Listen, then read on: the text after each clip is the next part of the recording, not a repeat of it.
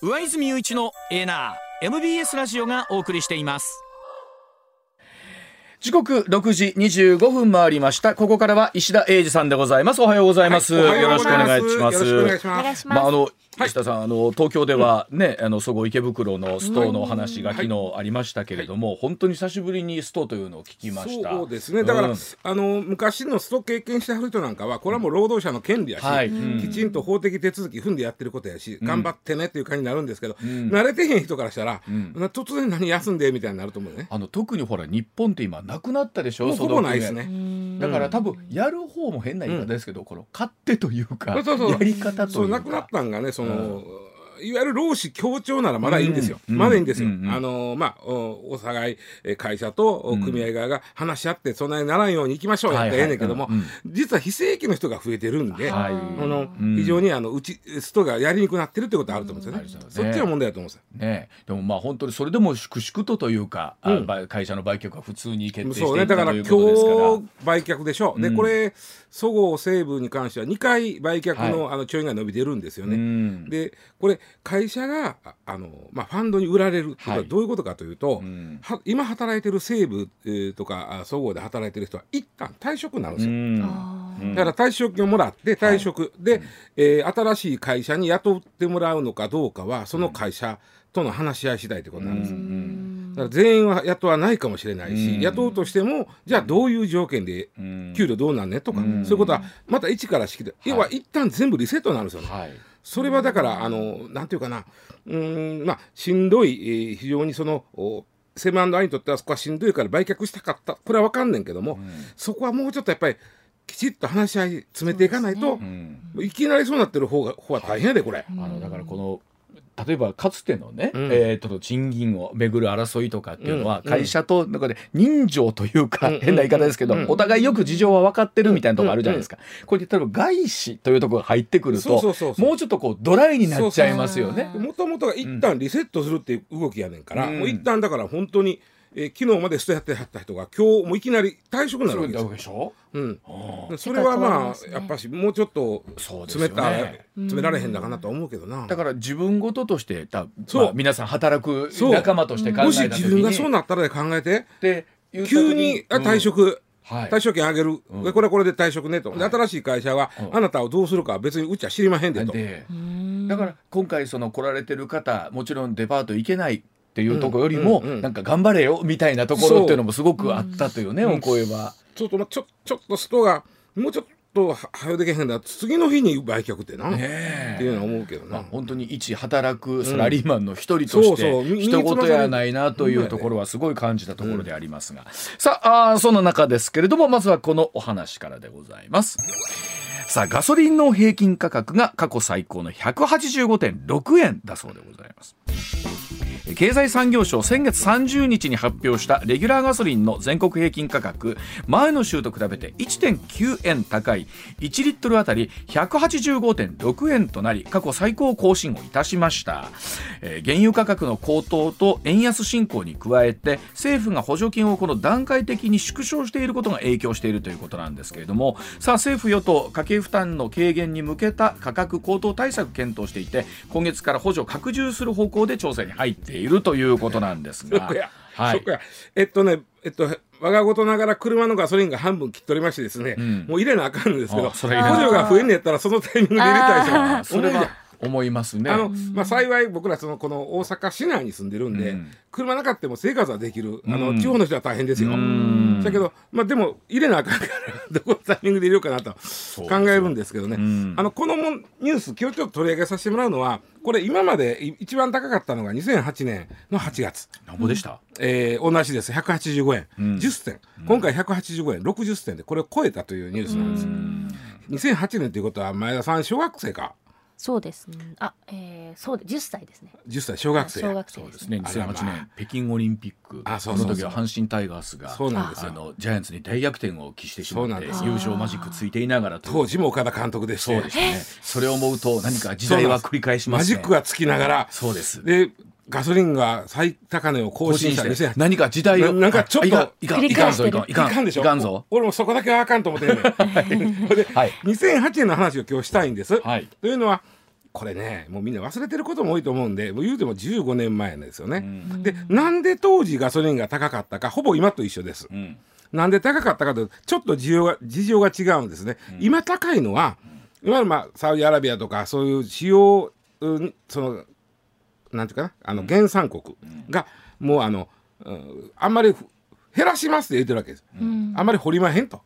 えー、減らむしろ減らしますって言ってからそれは高なるというのが一つと、ウクライナが多いね。ウクライナ侵攻が多い、ね。うん、いうても円安が大きい、うん、で2008年はなんで高かったか言ったら、うん、えー、まあ、中国とかインドとかいわゆる新興国がギンギンギンギン伸びとって、はい、そんだからそういう伸びてる国がどんどん使うよねと、うん、げあのー、油をオイルを、はい、だからこれ高なるんちゃうのんというちょっとした思惑、はい、それともう一つ。アメリカでサブプライムローンっていうのが起きてああありました。2007年に起きてサブプライムローン問題。年ですか。だからわけのわからん金融商品を組み込んで売ってたから、はい、もうアメリカの金融がガタガタなりました、でその時にまあいいろんなそのなんかな投機マネーってあるやん世の中に、うん。うん、そのお金がむしろそういうサブプライムローンとかにいっとったはいはい、でこれあべあべあべあべ引き上げ引き上げ引き上げなんて、うんうんうん、じゃあ商品がいやいやちょっとその手のリスクの大きいやつはちょっとしばらくやめとこうと、うん、でどこ行くかやったらそこがオイルに回ったわけ、あなるほど。あの投機マネーが原因に回っちゃった、はい、こここれこうと。こと、将来中国インドいるようになったらタコ売れるで、っていうことでそのマネーがガーッと入り込んできたから、原油が高くなったという事情が2008年の場合はあります。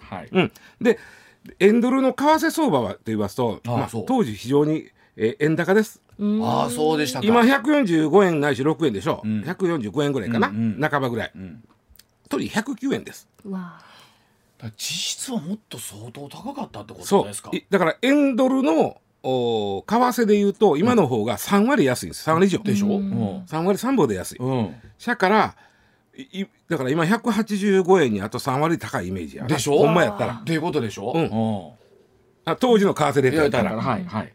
だから当時109円なのよ、だけど大騒ぎしたのはで、えー、1バレルいくらか。そうですそうです。原油はいくらか、はいはい、今はだいあの当時ね、うん、もう乱高下しとって、うん、さっき言った事情で要はね乱高下のえー、最大の原因は、サブプライムローンです。はい、一旦140ドルまでいく。140ドルは一番。140ドルは140円。はい、はい、で、えー、ちなみに去年ウクライナ侵攻直後は130まで上がって。ああ上がりましたか、うん、でもその後落ち着いて今80ドルぐらいです、やっぱそうでしょ、うん、結局ね原油価格の差っていうのが為替の差で相殺されてるイメージ、そういうことですよね。ちょうど3割ずつぐらい相殺されてるイメージなんですけど、で当時ねあの140ドルまでガーンと原油上がった。2008年、はい、上がったんやけども、うん、今言うたようなサブプライムローンがはじけてリーマンショックが起きたんよ。はいはい。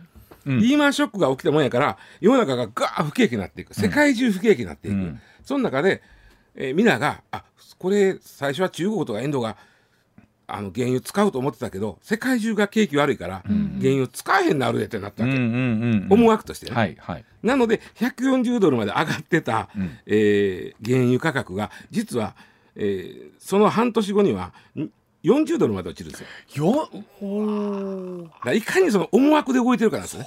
この辺の価格は。実需というよりは思惑なんですよ。で一方で産油国の方は産油国の方で調整するじゃないですか、そうそうそう下がったらね。下がったら、うん、なよさめにいやいや下がったらもうもうもうほらん。ほらん言うし。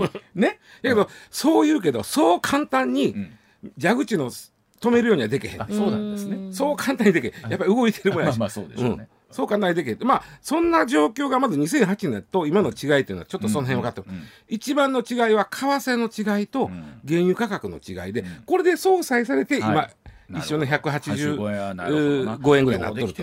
ようできてるというか。そうなんです、まあ、うん、でその2008年もっと思い出してほしい。2008年にああって、えー、今ないもの。まあもちろん政府の助成金はないよ。2008年にあって今ないもの、うん、ガソリンに関してあよかった。夫婦間の愛とかそんなことかな。それはまあ2008年どころのちゃうやそうですね。そうじゃなくてガソリンに関して。ガソリンに関してはそのまあまあ助成金はちょっと置いといてね。今助成金あるからね政府の。これ何やろ2008年に？あって今ないもの。今当時はニュース毎日これやってましたね2008年？はいガソリンに関しては。えっ、とお店のスタンプ。違う違う。みんな忘れてんの。みんな忘れてガソリン値下げたい。え？あったそうなりしましたっけ？あの民主当時の民主党が作っとってん。これねガソリン値下げ隊作ったのが2008年の1月に作ってん。うん。1月15日に作った。どういうことかというとその週明けから通常国会が始まる、うん。通常国会の始まりに合わせて、うん。民主党がなんとかそのお人気を得たい。ということで、ガソリン値下げたい中身は暫定税率廃止を歌っとったよ、はね、25円安なる。あはううちらが頑張ったらはい。暫定税率廃止やわーっとなった、うん。でこれで値下げ隊作って覚えてる、国会にピケまで貼ったやろあありましたっけ？で確か衆議院議長を幽閉したでしょ、あそうそうですか。そんなことがあったでしょ。うん。うん。で、で、まあ、言ったら全国にその、えーガソリン値下げたいという上りを立ててですね全国キャンペーンで回った。ええうん。で、これがですね、まあ、あの、まあ、ピケまでやって、国会ピケまでやって、うんうんうんもう、ある種、このニュースばっかりやった時に、うんうん。あの、で、その、2000これが2008年の1月、だから、いほぼ、1年間ずっとそんなことばっかり言っとって結局、暫定税率は廃止できへんえで、うん。で翌年まだやってて。うん。だから民主党としてはマニフェストに書いたわけ。うん。はあ。で翌年の1 8月の衆議院選挙で暫定税率をなくしますということをマニフェストに書いて、うん。これはだからガソリン値下げたいからの流れや、はいはい。書いて民主党が圧倒的な票を得て政権まで取っちゃうわけ。あれが2009年9年だから政権を取った理由はガソリンなんですよ。あそうでしたか、2008年のこのガソリンの動きがあってで9年の選挙で暫定税率廃止を歌ったから今度政権取った。今の民主党がうん。またこの時時代に合わせてガソリン値下げ隊を作ったら。あとざんそれは言ってあの後で言いますけどよう作らへんわ。これはっきり言って失敗やった、うん。であ、えー暫定税率を廃止せよとは言ってるけど、うん。民主党っていうかそのまあ、うん。立立憲が言ってんのかな今、まあそうですね。はいはい。だからどの口が言うとんねんっていうのはあるわけ、というのは、うん実際じゃあえー政権取りました民主党が、うんうん。でマニフェストに暫定税率廃止って書いてんねんから、うん。廃止しいやと、うん。言うたらこれ8月の選挙でしょ、うん。9、10、11、3か月半ぐらいの入って12月に、うん。当時鳩山幸夫さん首相が、はい。無理やめますって言って。あかん。やん。うん。いやなんで何がダメやったんですか？結局それは。理理屈は言いますよ、うん。まあそれはあの本当の理屈は後で言います。その時の鳩山さんが言うた理屈っていうのは、うん。景気が悪なってるとまあそうだから当時は2008年リーマンショック起きてるから。あそうですよね。はい。景気が落ち落ち込んでる時に、うん。暫定税率を廃止して、えー税金税収が減るといういうのことはうん。はあかんという。あかんと。なるほど。えーもう一つ、うん。これが実は今でも非常にここざんあの大きいんだけどもあの要はガソリンを値下げするということは、うん。みんなが使うということは、うん。地球環境に良くないと。あそれいや分かってますやんか。それはガソリン値下げ隊の時から分かってますやんか、だからあ気がついたと。これあかん。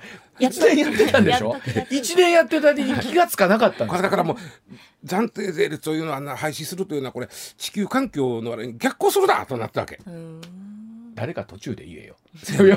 ただ今でも言うけどじゃあその時のこの考えはどう評価するいやのそうです。い俺はきちっとそこは絶対そうです。あの立憲の人に聞きたい。うんうんうん。地球環境良くないって言ったやんあんたらって。で今回もそれで廃止したら同じことやでって。うん。えまあ、実は今岸田さんが補助金出してますけど、うん。この助成金かうん。に関しても、あんまり出したら結局は地球環境にが逆行するやんってそれを言い出したら全部そう。なりますよねでもねヨーロッパ偉いね EU は、そうだから、うん。もうその助成金は EU 加盟国は今年いっぱいねってなってるわけ。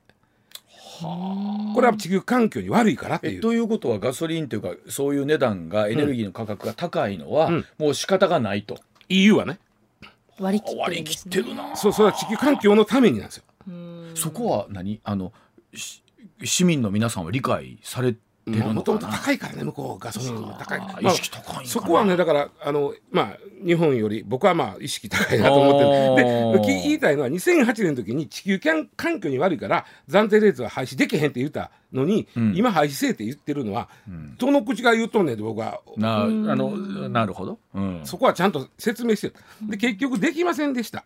ででけへんだもんやから、うん、でけへんなんですよ。2009年の12月に。諦めて、でよく2010年に暫定税率がもううまいこと発しでけへんなんで、代わりと言っちゃなんですけど、トリガー条項というのを作りましょう。ね、あの160円を3か月連続で超えたら、この21円、はい、これをしばらくやめる。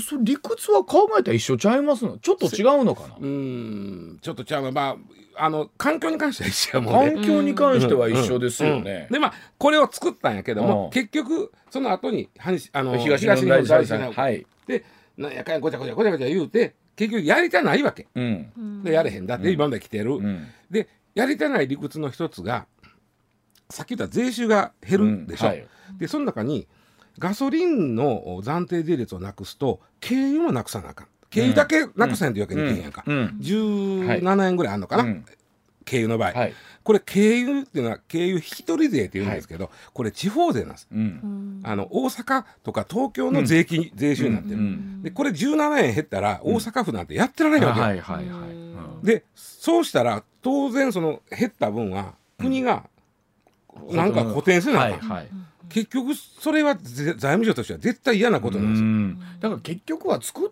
てるけども、うん、そうはならんという理屈ですよね。うん。うん、そう。で5,000億円ほど補填せなあかんからそれは財務省としては嫌だ。嫌ですよね。っていうのがあんのと。あともう一つ、で結局助成金にした、この理由っていうのは、助成金にしたら、自民党が美味しいから、はい、これ前も言いましたけど、はい、あのー、まあ言ったら業界に補助金を渡すっていうことは、あのげあのあなんていうかなガソリンというかその原油業界で、自民党の票なんですね、はい、でそこにお金を渡してあげるっていうのは、はい、選挙の時にまたねいろいろお世話にならなあかんし、はい、あのー、献金もちょうだいよって実際献金してるからここ、でもうじゃあそこに直接渡す。あとそのうんせやな。うんせやな。あのまあ財務省というかむしろ経産省か、はい、にしてみたらそういう原油業界にお金をあげるっていうのは、うん、将来天下り頼みますよ、はい、はい。はい。はいでもそれは高橋先生もいつもおっしゃってますけど、結局減税ということよりも助成金にしたいというのは自分たちのコントロールが効くか効かないかっていうところが大きいわけですよね。でもともとそういうやっぱり官僚の強さに負けていろいろ民主党はできへんだことがいっぱいあったわけ。結局だから政権取ってみても、うん、中に入ってみりゃそうはいかんということが。そういうことですわ。で石田さんこれどうするんですか？結局はまた助成金な補助金という形にして、まあ、あの、予算がまだ使ってへん予算が残ってるんでね、うん、しばらくやると思いますけど、はい、その後どうなんだよ。年明けたらどうなんだよ、ね、まあ、補正予算でまたつかみがね持ってくるかもしれんけどね、まあ、結局はそのトリガー条項の来年の予算で。つかみ予算。あのつかみ金をあのトリガー条項なり暫定税率をなりっていうのはもう結局はもうほぼほぼ絵に描いてるけれども、ずっと見ててくださいその餅はと。2008年思い出してくれと、うん、思い出したらあかんの阪神タイガースだけ。ほんまやわ、はい。えー、では6時43分続いてこちらです。さあ急激な物価高でアルゼンチンがえらいことになっとるらしいですアルゼンチンなんですが経済危機に直面していまして国内の治安悪化が深刻化しているということなんですね。あの首都ブエノスアイレスやその周辺では政治的な混乱と結びついた略奪事件が数多く発生していて逮捕者も出ているということなんですね。アルゼンチンでは年間インフレ率が100%を突破していて物の値段が倍以上になっていて生活に困窮する市民が増えていると地元メディアは報じていますが。いつも思うんですけど日本ってねやれガソリンの値段があだとかなんとかって言ってもこの略奪とか暴動というのは少なくとも僕が生きてる間ではないでしょ。聞いたことがあんまりしかもニュース見とったらその店のおっちゃんがショットガン持って撃っとるからね。で略奪してそれこそ大きな災害が起こってもね、多くの場合すごく皆さん冷静に列に並んでとかっていうあるじゃないですか。まあほんでこのちょこのアルゼンチンという国が実に世界で立ち位置があの変わった国なんですよ。ちょっと今日そこは話したいんですけど、実はかつて19世紀ぐらいまでは、もう屈指の先進国です。アルゼンチンは。ああそうですか。あのなんとかなせ一人当たりの GDP 世界4位ですよ。えー、19世紀とかだ、えー、1800年代、えー、まあ、20世紀半ばぐらいまで。1900、僕が生まれるくらいまで、はあ、そう。50年ぐらいまで。はあそうですか。4位よ。すごいじゃないですか。でこれは何かというと農業です農業国。もう酪農も含めた農業国ですあそこは、ものすごい飛んでた。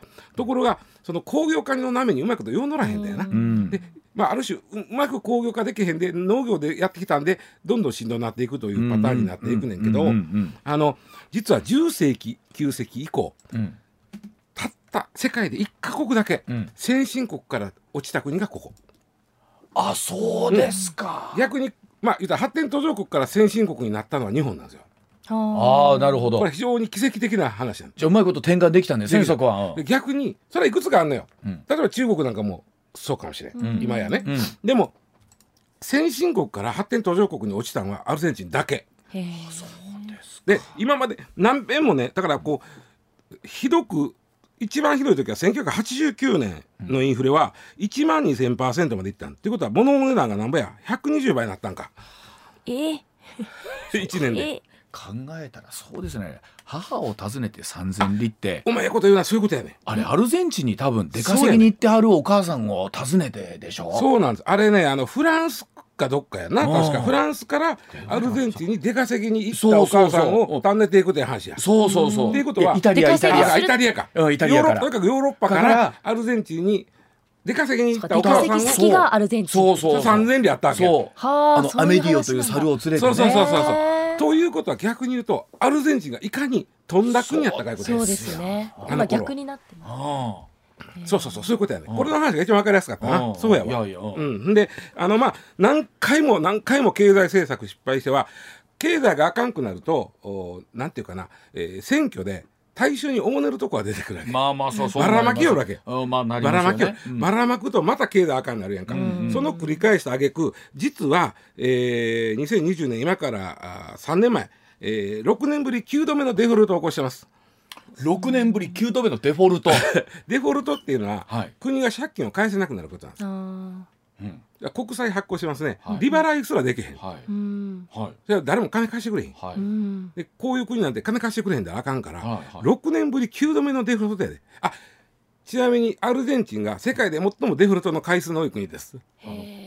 それデフォルトをしていつも思うんですけど、うん、なったら、どうなるのかっていうことですよね。まあ、まあ、例えば公共サービスがガタガタ。あ、はい、まあ言うたらあの夕張ですよ、うん。夕張が国になるようなもんですよ、はいはいはいはい。道路穴開いてても直してくれへん。例えばゴミの回収とかもそうですよね。公務員の給料下がってくるからみんなやめていくみたいな、どうやって回復させるんですか？それ IMF っていうとこあるでしょ、はい、国際通貨基金、まあ言ったら通貨の番人で世界に、そこが入ってわしらが指導したると、だからまあ鉛筆の一本一本まではまだその鉛筆また使えるやろみたいなことを言われながら、はあ、まあ極端な話。極端な、はいはい、立て直していくねんけど、はい、やっと治った治ったまたいらんことして、はい、あまたデフォルトやみたいな。IMF もええ加減にしやって言わない何遍も言ってます。で今回あの3年ぶり10度目のデフォルトは起きかけてるんですよ、う。ん、もう知らんでと。これだからそれこそ市民の皆さんがその略奪だなんとかだとなるとなりますわね。あのちなみにあの貧困率っていうのがあるんですね、はあ、貧困率っていうのは手取り収入ね。手取り収入、税金とか社会保障も入れたが抜いた、抜いた給料の額を、多い人から順番に並べる。もしくは少ない人から順番に並べて、真ん中のあんた何本持ってます、っていうのはこれは中央値。で平均じゃない。ですか、平均より中央値が少ないはず、で何本持ってます？その人のさらに半分、その人の半分しかない以下の人のことを貧困って言うんですよ。うんうんうん、で今アルゼンチンって貧困の人が4割いてるんです。えー、そら中央値の真ん中中央値の半分ない人が4割いてたらそれは暴動も起こるりますよね。しかもあの金利が75%か今。75%, 75%ちなみに日本は0.25%でしょ。金利。あそう。75%そんなもんもうむっちゃくちゃやでもやそら年にね4年に一遍のワールドカップで、うん、あのガスも抜かんとね、うん、そら。そう。あのそれでアルゼンチンにとっていいことは今上ちゃん言ってくれた、あのサッカーワールドカップで、えー前回優勝した、はい。わあ盛り上がってんけど、はいその抜いたけどそれを考えたら勝れないなって。おーそう。でもますますもってそういう人たちはまあスポーツができるとかなんとかっていう人たちは富もあるでしょうけども、そうでない人との差はえらいことになっていきますよね。ただアルゼンチンもなあの今後目がないか言うたらそうでもなくて実は BRICS であるやん、はい、 BRICS、はい、BRICS 今回新たに6カ国、はいうん20カ国うちも入れてって手挙げた世界中うん。入れて入れてってその時に BRICS 5カ国が話し合って、しゃあないな。ほなこの6カ国は入れたろ、うん。って言うた中にアルゼンチンがなぜか入ってた、うん。うん。うん。他はね産油国のサウジアラビアやったり、アラブ首長国連邦やったり、まあえーアフリカで言うと言われてるエジプトとかエチオピア、あとアメリカあのこれブリックスなんで反米なんで、ん。反米のあの、まあ、代表格のイラン、うん。うんここまでは分かる、なんでアルゼンチンが入ってんやと、ん。こんなもん、ん。うん。デフォルトばっかり繰り返してる、んでこれはまあブラジルがな入れたってって言うて、ん。あるけども、ん。実はこっからの先考えたら、食料って大事やな。ああなるほど。あと実はアルゼンチンってリチウムのが4位世界4位なんですよ。またそれをよう掘り切ってないって感じまだですか？はい。だから食料とリチウム狙いで入れたったかもしれんねそれまだまだ復活の目はあるってことですね。そこにあるいうことや。だうまいことだからそれを活用できれば、うん。だからその略奪なんかしてる場合ちゃうのほんまは。ま あ、ほんまにそれでいうと世界はいろんな事情を抱えているなというところでございますが。はい。お知らせ挟んでさらにニュースで参ります。上泉雄一のエーナー MBS ラジオがお送りしています。さあ時刻6時58分回りました。続いてこちらでございます年賀はがきの発行枚数がうん。7年で半減だそうでございます。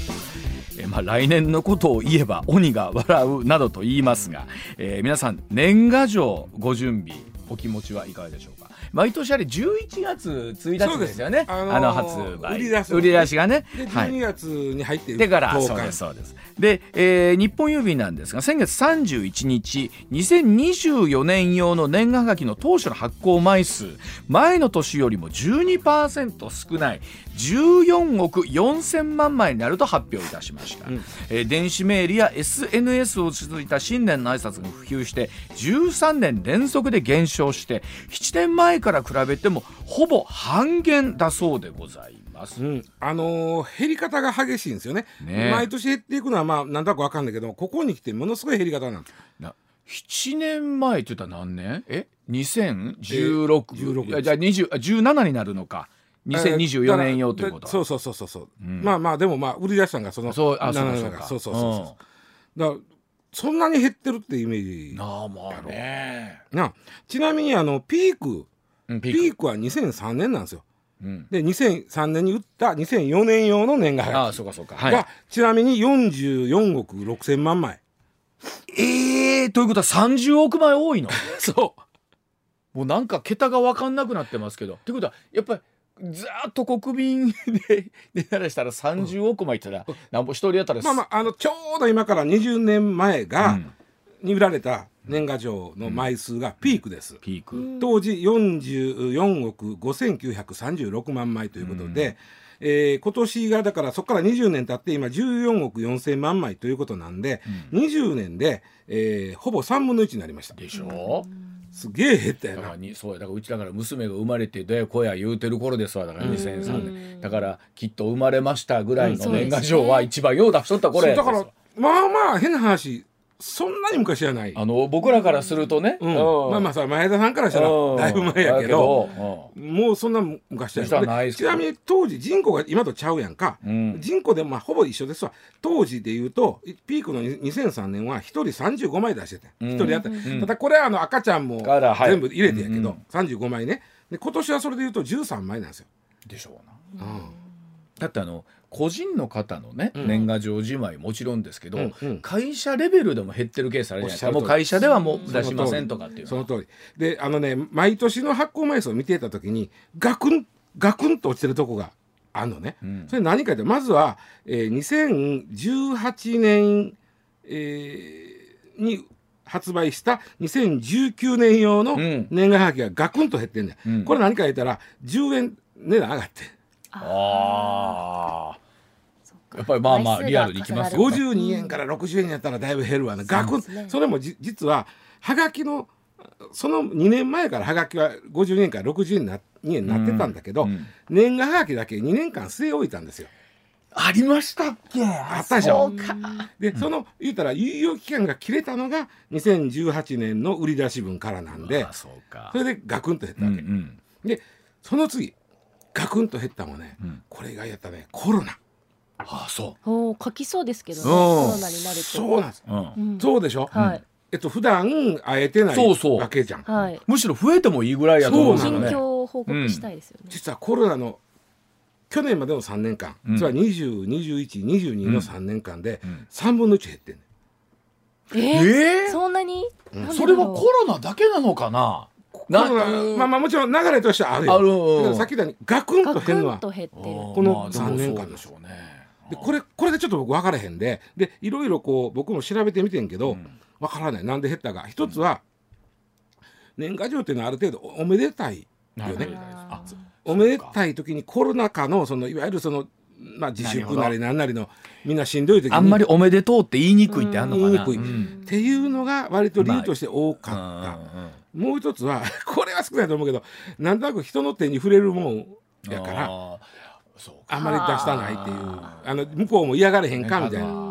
遠慮しちゃいますね、で出す人が減ったらしい、ちなみに2019年は21億枚なんで、えー、7億枚多いんですよ。これでもいやいつも思うんですよ。今14億枚になってて、うん、これは限りなくゼロに近くなる日、極端に言うと。まあまあ、うん、はないとしても1億枚とか1人1枚打算みたいになってくるともう一気なのかな？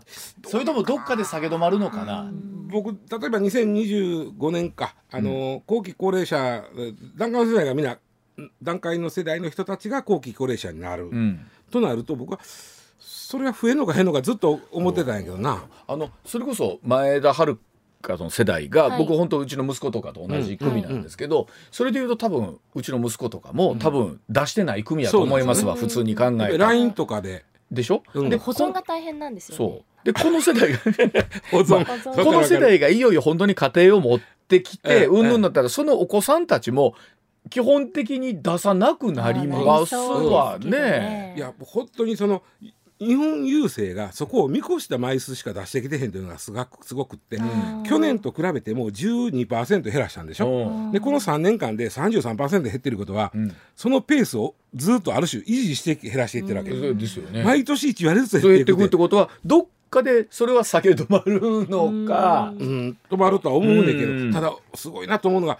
スマホを普及したのが2008年、当時にちなみに2008年ってね年賀状にとって大きな年で、うん、スマホが誕生してプリントごっこが終わった年ですうわ2008年で今日のキーワードですね2008年そしてあの民主党が政権取って偉くなった時でそのタイミングでプリントごっこもそうあのまあメーカーとしてはその販売をやめたということ。もちろん店は売ってるプリントごっこがわからないかもですね。あの前田タムが今年年賀状を芋版で書いて、はい、芋版で。芋にこう「明けましておめでとうございます」と掘って。反対向きに本年反対向きに本年で。あでペタッとやって。ハンコってことですよね。ハンコ。これちょっっと面白いですね。本当にやってたんですか？芋版で芋パンで、はい、ってたよ。あとたまに。あと大きな消しゴム買うてきて。そうそうそう。あと みかんの汁で書いて炙り出しとかやってた えー、どういうことですか？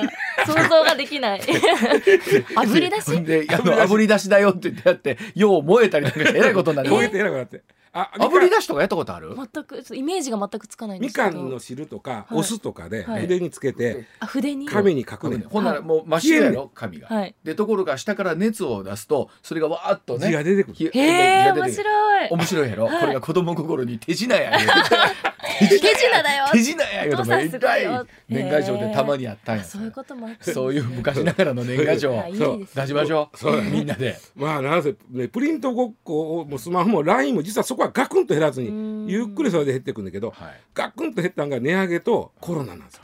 あのほら今ねなんかほら若い世代の間でもチェキとかなんか流行ってたりするじゃないですか。昔のものをね、今新たに流行れへんかなプリントごっこと炙り出し。無理かな。プリントごっこは実は売れるんじゃなかと思ってんねんちょっと面白いと思うんですけどね。上泉雄一のエーナー MBS ラジオがお送りしています。コミニュースランキング。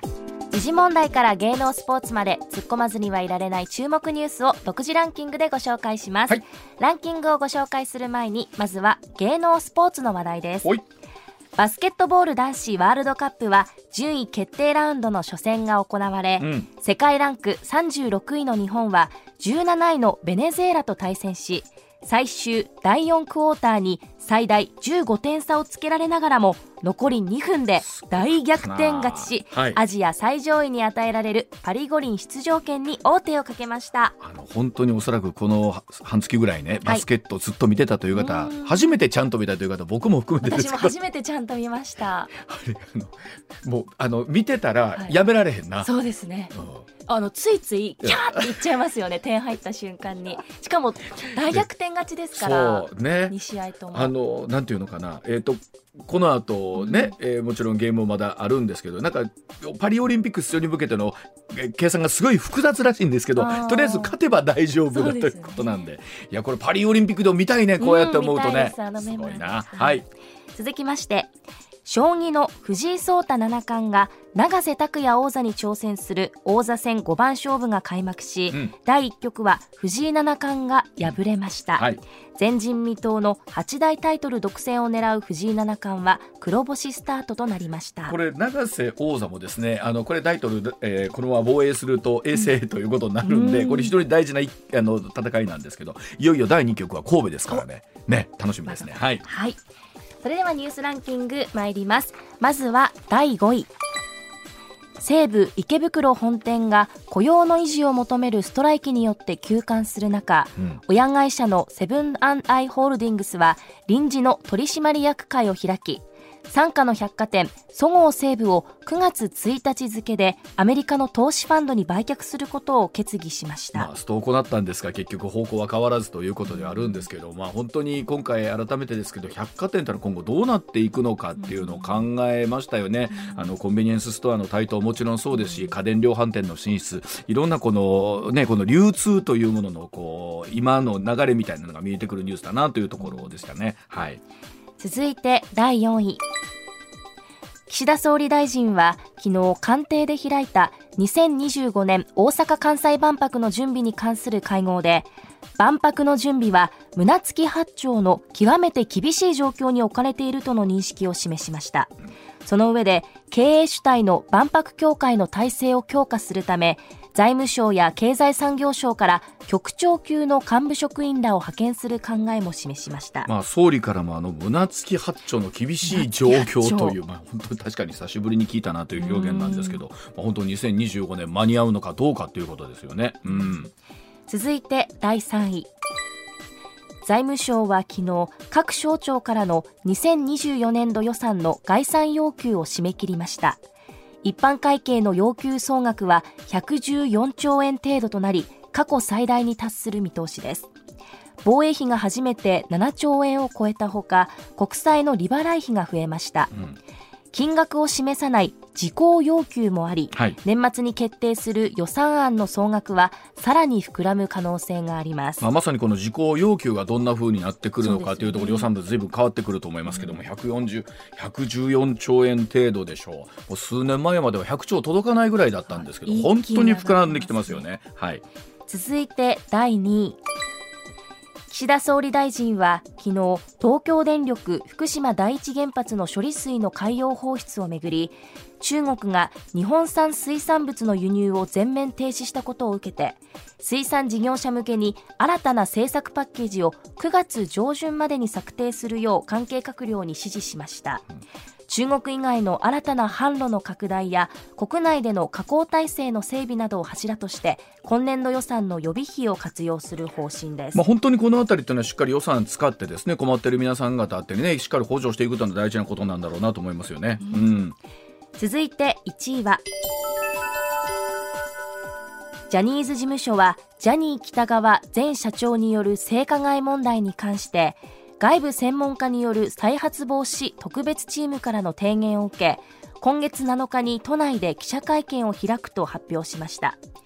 被害者へのケアとともに新社長を含めた新体制を発表するとみられています、まあ、おそらく体制変わっていくということなんですけど次は一体どんな方が、ね、このジャニーズ事務所を舵取りしていくのかって本当に大事なところだと思います。